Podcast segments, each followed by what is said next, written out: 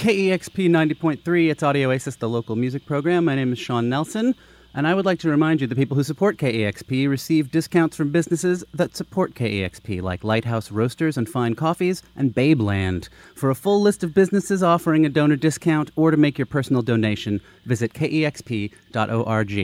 I am very pleased to be joined live in the studio by Jen Wood and her all-star band.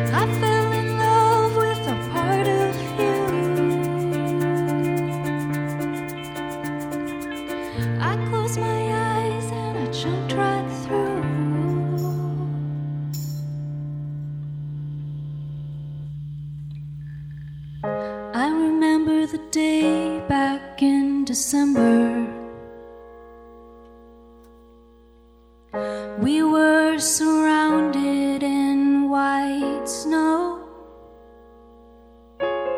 That night my life would change forever. The end of me and everything I had known. I never saw that train a-comin'. I never saw the light or heard the whistle sound. Oh, oh, a man in a trench coat gave me directions to a language that I never known before. And everybody speaking codes and signals.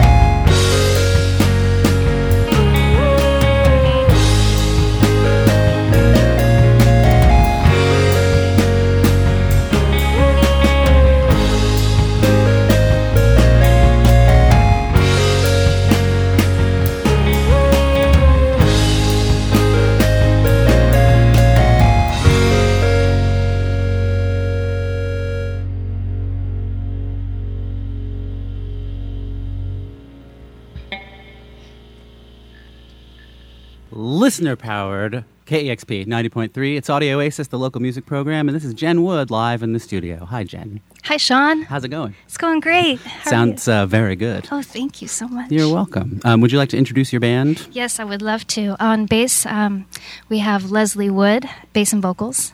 Hello. And on drums, we have Stormy King. Hi. And on uh, electric guitar, we have Jen Ghetto. And on synth and Game Boy, we have Andy Myers. Very nice. It's good to see that the Game Boy is still in full effect in the culture. Yeah. Um, so uh, not too long ago, I uh, had to clean out a storage space that I have had for about fifteen years. And uh, it was a very emotional experience, surprisingly. But one of the things I found in it was a flyer for mm-hmm. the very first time I ever saw you play music, um which was at the uh, Espresso Roma on the Ave in nineteen ninety-three um, with Tattletail, and uh, Cat Food was on the bill, and Mary Lou Lord and Kaya Wilson. Um, and so it just occurred to me that it's now been, you know, twenty-one years that I have been aware of your music making and that you've been doing it for at least that long. Um, has anything changed in that time for you, ever? Yeah.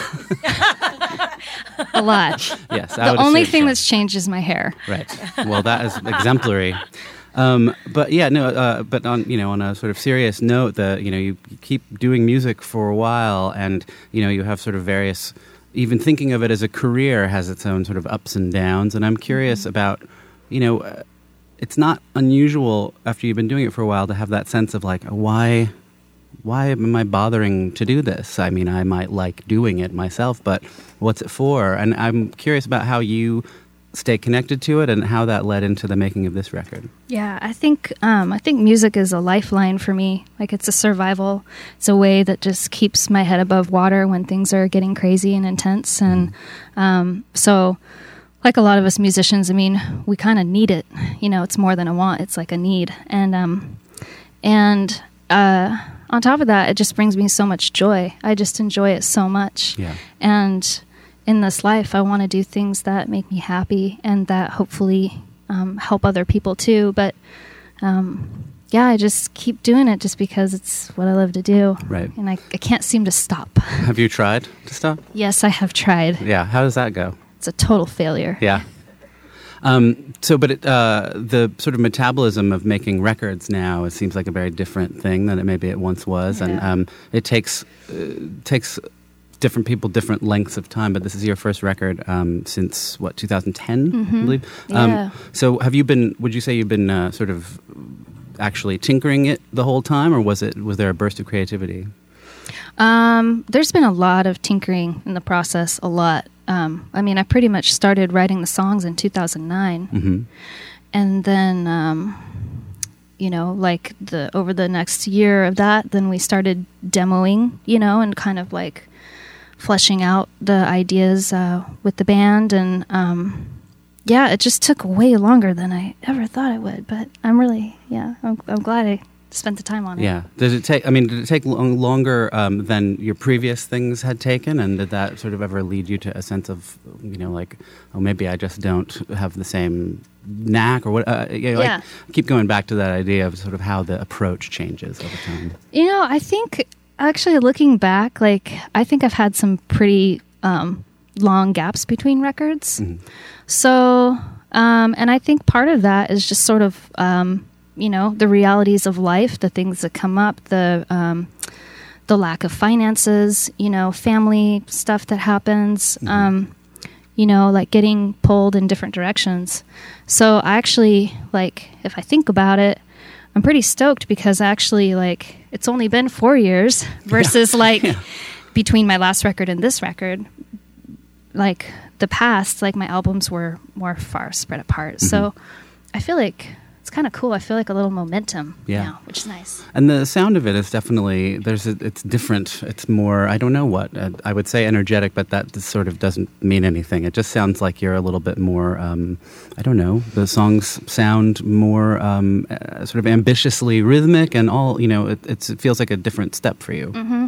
Very much so, yeah. I feel like um, when I started writing the songs on piano, like I immediately had a vision for a band, and I started writing drum parts in my head, and I had melody ideas, and um, I think too, like kind of actually when you talk about the Tattletail show, like I feel like I'm being a little more honest with how I'm feeling in mm-hmm. my music than in the past, and it wasn't that I was being dishonest, but I feel like I downplayed a lot of emotions. Like I was just wanting to like keep the peace and make every, I don't know, like right. through my music. So on this record, I was just like, enough of that. Like, I'm just going to be honest. And so it's more raw. It's it's grittier. Yeah.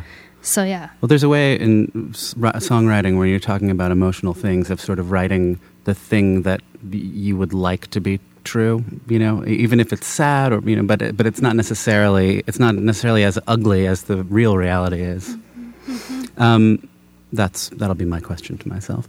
Um, so would you say you had a vision for a band? I mean, is this band sort of the band, or is this, uh, or are you still figuring that out? Um, I mean, this is my dream team right yeah. here. Yeah. Um, I think, um, yeah, we'll just see what happens, you know? I think, like, it's important to be flexible and stay open and, um, but yeah, like... These these people are amazing. Yes. And the band actually wouldn't exist if it weren't for Leslie Wood. Like, she really, like, handpicked. I mean, she really helped me put this band together, so need I've to give so. her a lot. It's great to ha- it's great to have a, a lieutenant in that way. It's great to have a lot of talented friends. Yeah. Yeah. Well, it's a, it is a nice feeling to be able to um, to put people together in ways that you wouldn't necessarily have imagined. I mean, Leslie, you've put many bands together that I personally know about and have seen and played with.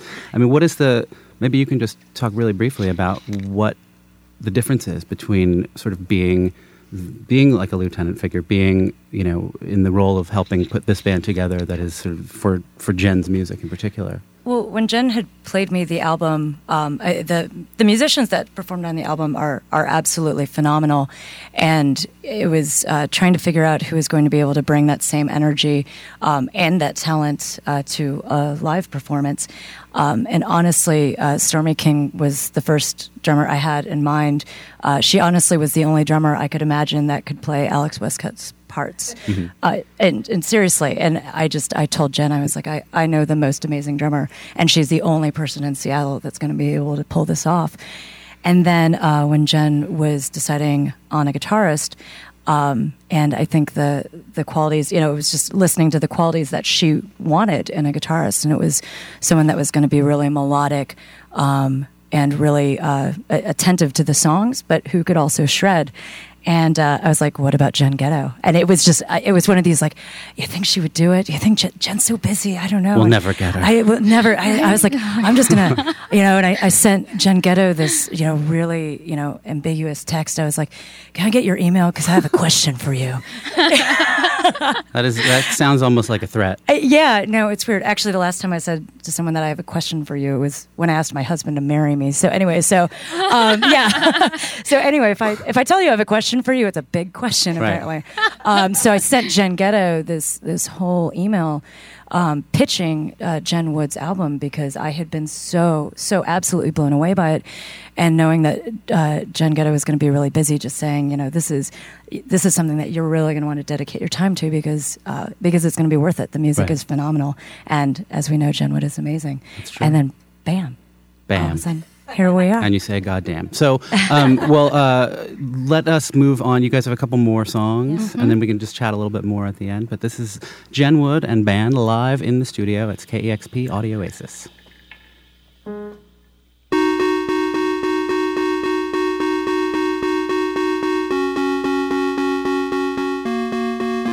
You see me standing alone.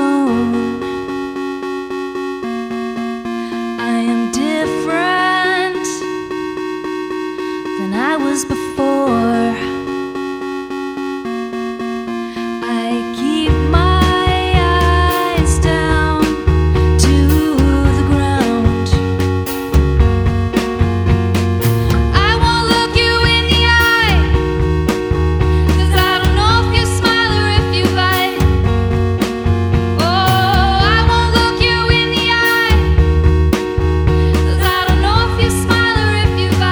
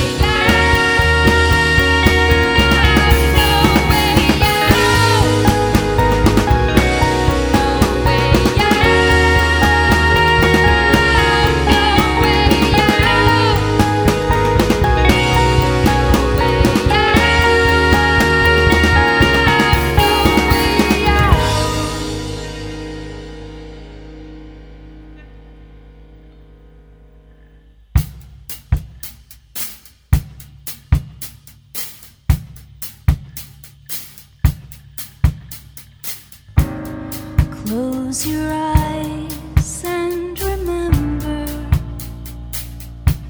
the smell of the sweet summertime, so soft and so forgiving. You could do